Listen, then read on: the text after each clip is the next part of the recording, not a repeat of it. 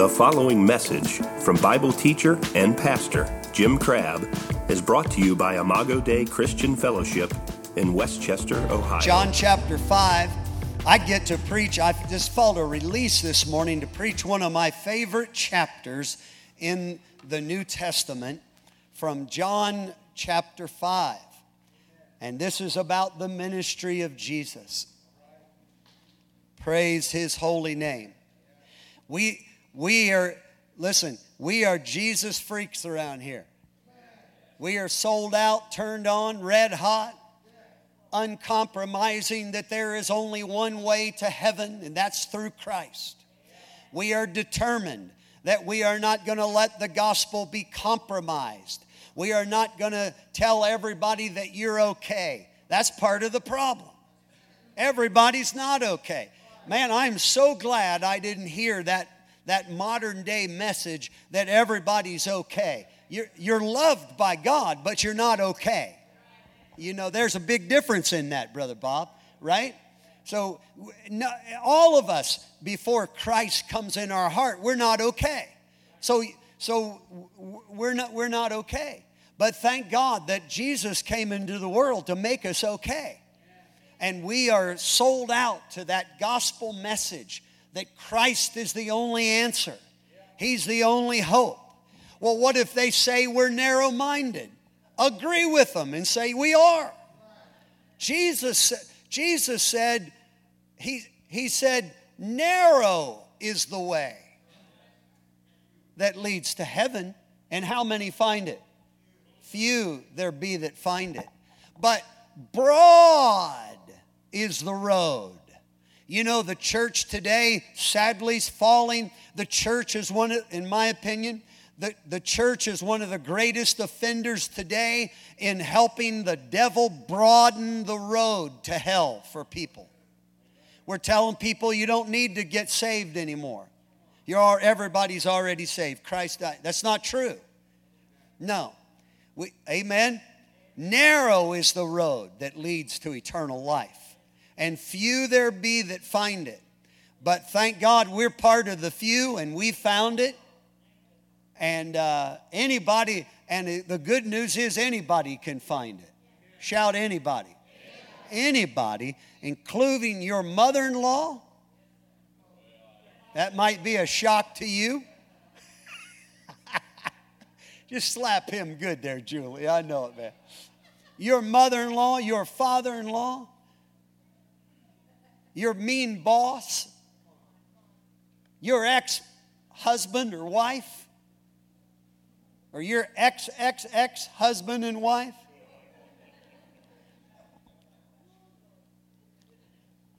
Chapter 5 of the book of John. You ready for this? Now, I want you to let this word be personal today and think about personal application to this because we're all in this chapter here. Are you ready? Verse 1. And it came to pass, excuse me, I'm, in the wrong book. I went over it. John, I didn't think that sounded right.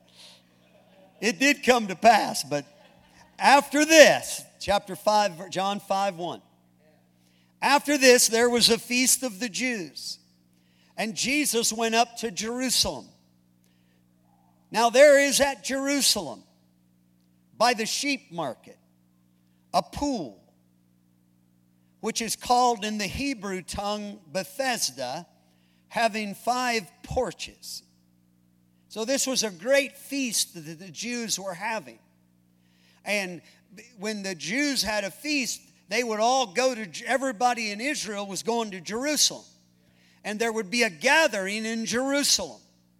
And there would be celebration and worship. And there'd be, one of the things there would be, there'd be a lot of sacrifice. And they would, and so you had to bring a lamb, you had to bring a sheep. The priest would have sheep and lambs. So this was, this, this, this place we're mentioning here is, is by the sheep market where they would sell sheep, right, for sacrifice during the feast. But it says there was a pool there, which is called in the Hebrew tongue Bethesda, and it had five porches. Now, on those porches, verse 3, lay a great multitude. How many? Great multitude of impotent folk. Impotent means it's the word potent, which means power. Im is the negative of that, means without power. So all these people that are laying in all these, these porches, there were gathering places. There's a pool in the middle, and these five porches where they laid all these people were around that pool. And the Bible says there was a great multitude.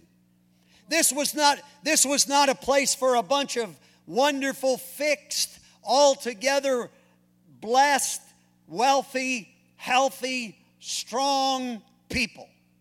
This was a place for the impotent.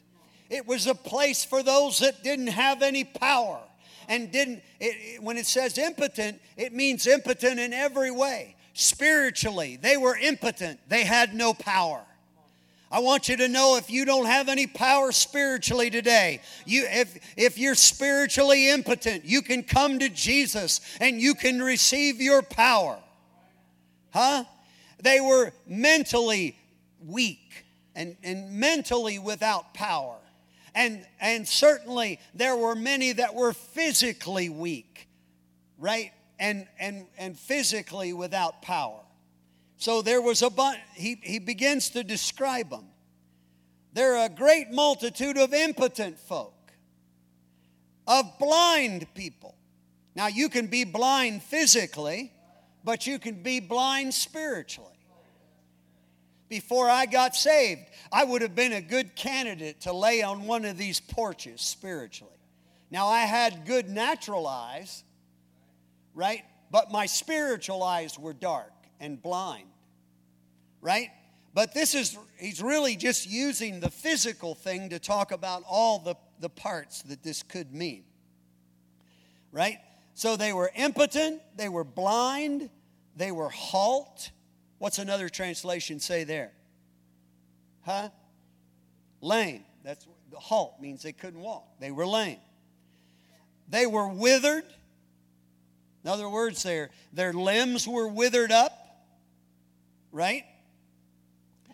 And they were all there. So, so get that picture. A great multitude. You, you know, I'm not talking about a real organized setting of people here. This is a bunch of people that just got dragged in there and, and they were laid at the, at the pool of Bethesda on one of those porches. So they couldn't see. They couldn't they were all withered up. They couldn't walk. They were lame. They were impotent. They had no power. What a what a pitiful picture of broken humanity. Lame halt withered impotent blind. And they all laid there and they were doing something at the end of verse 3 they were waiting for the moving of the water. For an angel went down at a certain season into the pool and troubled or stirred up the waters. And whoever then first, after the troubling of the water, stepped in and was made whole of whatever disease he had. Now, think about what that just said there. First of all, let me tell you that that is not the just because it says that, that, that isn't exactly, that's not the truth at all. There's nowhere else in the Word where that God send an angel at a certain time, one angel at a certain time during the year to a certain pool and stir up the water, and then the first one in would be healed. That, that is a that, that is, a, this is the only place that's ever mentioned. And what that is, uh, most theologians and people in commentaries would tell you that that's not, that's just a superstition. It's just a superstition. And you know what it is? It's a hope against hope. Now, here's the problem. Here's, there's a couple problems with it. Number one, that's not how God operates. Number two, number two, you you can get fixed anytime you want to, not just at a certain season. Some people sit around wait for a revival to get, to get their heart right with God. I want you today to know today is the day. Today's the day of salvation. Today's the day to get healed. Well, when I get a little older and after I have a lot of fun when I'm young, then I'm going to get right with God. No, today's the day to get right with God.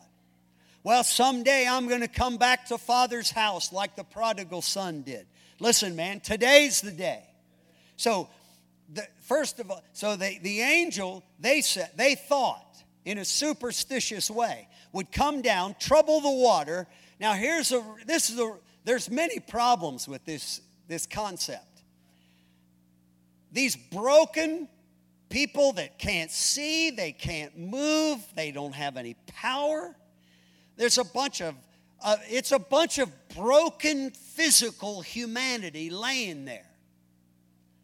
And the Bible says, out of that multitude that's there, the only one, there was only one guy a year that could get healed. And that was the first one in. Now, first of all, even if, can you imagine those people trying to be the first one in? They don't, for a lot of them couldn't even see the water get troubled. A lot of them, if they saw the water get troubled, they didn't have, they were impotent and they were lame. They couldn't get in that water. And besides that, there was a multitude. It, it just doesn't even sound like God that you got to throw people out of the way to be the first one in. That's not God's will.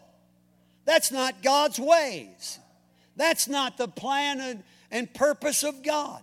Yet, but you know, when you don't have it, that's why it doesn't shock me what, what lengths people go to that are without Christ to try to improve their life or try this or try that, but call psychic hotlines and all kinds of crazy stuff, man. Huh? But because they don't know what to do. And it says at the end of verse 4 again, whoever then first, after the troubling of water, stepped in, was made whole of whatever disease he had. Now there was a certain man there. So out of the multitude, there's a guy there, which had an infirmity for 38 years. How long did he have it? 38 years. That's a long time. And when Jesus saw him lying there, he knew that he had now been now a long time in that case.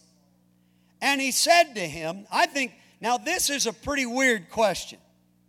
It's Jesus that's asking it, but Jesus asked the guy and said unto him, Will you be made whole? Or what was he asking? Based on the superstition, what was he asking? He was asking, You going to be the first one in? Is that what he was saying? Huh? Based on the superstition, that's what you would, that you, they, they could assume that's what he was saying. But Jesus said to him, Are you going to be made whole? Well, you know, I would almost be like, Well, respectfully, Jesus, you know what? That's not up to me, that's up to you. But I want you to know that we have a part to play in God moving and helping us get better in our lives.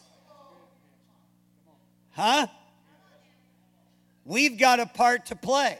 I, w- I want to ask everybody in here today is today the day? You're, are you going to get better today? Are you going to stay in that same rut you've been in? Are you going to get better today? Are you going to keep going back to the same pig pen you've been in for years? Are you going to get better today? It's not completely up to God. Uh, he showed up and he was there to help somebody receive a healing, even in the desperate shape they were in.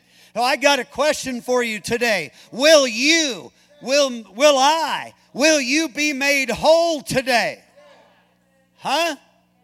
Let's see what he thought about it, the man. Huh?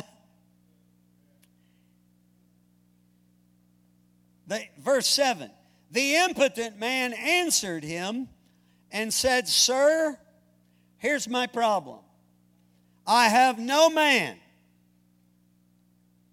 when the water is troubled to put me in the pool. But while I am coming, another steps down before me. Remember, only one person got this healing, and, uh, and it was the first one in. So it was the fastest or the quickest one, or the one that maybe, you know,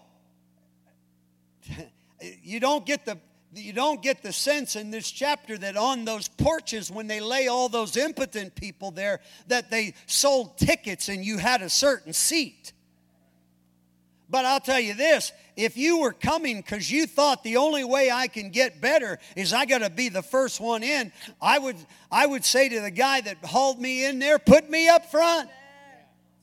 But I want you to know not everybody can be up front. So you mean I'm disqualified from getting in that water if I don't have the right seat? I want you to know that I don't care what seat you have in your life. I don't care where you're set. I don't care if you're in the back. You know, the Bible says when Jesus fed the multitude, he fed everybody. He started breaking that bread, and those 20 plus thousand that were on that hillside, that there was enough bread and there was enough fish when he broke it and distributed it, that, that there was enough bread for the front row. Yes but there was enough bread and fish for the second row, and for the third row, and for the fourth row, and the fifth row, and sixth row, and thereon. There's enough bread today for seven billion people that are on this planet to get their healing, to get fixed, and to be right with God. Huh? Whew. The man said, Sir, I don't have a man to help me get in. Other people always get it, get it before I can get in there. That's what the man thought. Well, I want you to know today there's only two people that, that count here. Number one is the master's there. Number two, you and me are there. And I want you to know as long as the master's there, we can get help. And as long as we are going to cooperate with the Master, we can get our healing. It doesn't matter what row we're in, we're going to get our healing. It doesn't matter if you got a big bank account or you don't have any money. It doesn't matter if you're educated or you had you couldn't get out of kindergarten. It doesn't matter if you're white, black, it doesn't matter if you're Asian. It doesn't matter if you're American Indian. It doesn't matter you can get what God wants you to have. And by the way, we found out on Thursday night, man, man, we had a time Thursday night. I, I, I, we showed a video by Pastor Bill Winston Thursday night. And he was talking about justice and the law of recompense and God making everything right. We found out that God will make everything right. We don't have to depend on the police. We don't have to depend on the government. We don't have to depend on which place we're in line we have, what row we're in. Huh? Hallelujah. And so he, verse 7 was the man's excuse for, remember, the question is, are you going to be made whole? basically, if you read all of verse 7, what did the man say? Man said, No, I don't have, because that's what you got to do. Then, you know, I, I'm, ne- I'm never going to be made whole. Verse 8. But Jesus, now Jesus, Jesus acts odd sometimes. The guy just told him, no, I'll never be, I'll never, I guess I'll never be healed because you got to be first. And, and, and I, I depend on people to, to move me around. I can't walk. I've never walked for 38 years. But, and so the guy told him, No, I'm never going to be healed. But look at Jesus. Jesus said unto him, I love this. He said, Then rise, take up your bed, and walk. Now, Jesus do we need another interpretation and translation of what no means? What do you mean? I just told you why I can't. Listen to me. When you tell Jesus why you can't, Jesus will always talk to you like you can. I'm telling you, I believe in an I can God. I believe in a God that says you can. I believe, I believe in a God that says you can, no matter what row you in, no matter how much money you got, no matter how many times you failed. God is still going to be saying to you when He's on the scene, He's always going to tell the man that can't walk, He's going to say, Rise and take up your bed and walk. Because I don't care as much about what you think I can do as what I know that I can do. He said, Rise, take up your bed and walk. I've had people, you know, most of the time, a lot of counseling sessions or, you know, giving biblical input about stuff. You know, most folks, they, they really, I learned, it just took me a long, I was in the slow learners class and giving input to people because I thought they really wanted to know and answer. But, um, you know, most people, when they come, they don't really want an answer. What they want to do is just give you a bunch of excuses about why they're not, why it's not going to work. And if you start on, yeah, but wait a minute, I hear you, but I want you to know, I'm, let me give you these scriptures. Let's talk about the Bible. Let's talk about the Word. I heard one pastor, he finally said he realized nobody's listening to him in his counseling sessions anyway. When they show up for their first counseling session, he just takes them by the hand, brings them out into the sanctuary, and says, Now, here's my counseling. Get over here and kneel down and have a little talk with Jesus. And I'm going to kneel down over here and I'm going to have a little talk with Jesus. Jesus said, Rise, take up your bed and walk. That's what Jesus is saying to you and me today. I don't care what you don't know. I'm not moved by what you don't have. I'm not moved by how halt and withered and lame you are. I'm not moved by your impotency because all power is given unto me, Jesus said, both in heaven and in earth. Jesus said to him, Rise, take up your bed and walk. I love verse 9. And immediately, when was it? Immediately. Immediately. I mean, right away.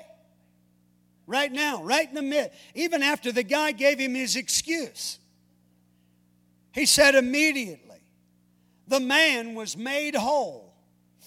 And he took up his bed and he walked and the same man and the same day was the Sabbath. Now, listen, here's what I want to say about this. There's three parts to this story that are important, and it can relate to us. You know, an, an artist, there's, there's three things that an artist needs. Number one, he needs a brush. Doesn't he? He needs a brush. He needs some paint. He needs the oil, right? Oil, right? In, in paint, right? And but he needs one more thing. What's he, what's he need? He needs a canvas. He needs something to, he needs something to draw. He needs something to, to when he puts the paintbrush in the paint. And he got the paint on the paintbrush. He knows how to do it, but he needs a canvas to draw it on. And here's what I want to say about this there's three players in this story. Huh? I believe number one, the Holy Spirit is the artist that, that and, and he's the brush. Because he, he knows what to do.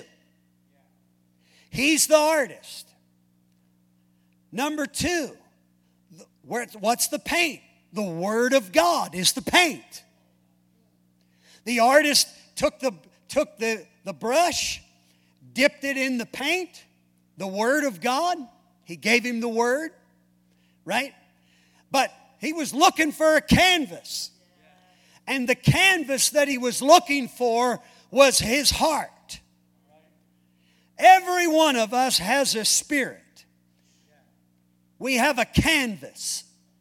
And the and what's that's what the Imago Dei is, man. It's, it's part of the canvas that God's signed his name on. But now, what Jesus does is he comes by the power of the Holy Spirit. Jesus as the Word of God, the paint. And the Holy Spirit puts the brush in the paint and then finds the canvas and starts painting the picture that he wants the man to live out. And so, why did Jesus tell him after he told him he'll never be whole? Why did Jesus tell him to rise and take up his bed and walk? I'll tell you why. Because he was painting a picture of the man rising up, taking his bed and walking. And on the man's heart, his canvas, the Holy Spirit took the Word of God and and painted a healing picture on his heart. And the Bible says, and once that happened, the immediately the man jumped up, picked up his bed. He'd never done it before, and he walked home. Now, here's what I want to say to you everybody in this room is impotent and halt and withered and broken and lame in certain areas. I'll tell you, there's certain areas I need a healing over in my in my heart, my life. I mean, physically, I need one, my voice thing. But I need I need fixed in a lot of different things. And the way I'm going to get them all fixed is I'm going to I'm going to I'm going to find the right artist that's going to paint the right stuff on my heart. That's why it's to me it's important to go to the right church because you need the right artist painting. You, you, you better make sure what's getting painted on your heart by the Word of God and by the artist that's preaching and painting a picture on your heart. Amen. I want to thank God today that if, he if we can get the Word of God painted on our heart, we can do that picture. How many know we live not from the outside in, we live from the inside out? You ever know this is a simple illustration? You, you know people that are just really confident? I tell the story of a guy that me and Jerry went to high school with. We'll let him be unnamed. And this guy, when we when we were toward our you know, junior and senior year in high school. And after high school, you know, everybody's looking for dates and all this kind of stuff. Well, I want well, well, this guy, while while the rest of us was looking for somebody that would go out with us, this guy was he had girls hanging off him all the time. And here's now here's my problem with this guy.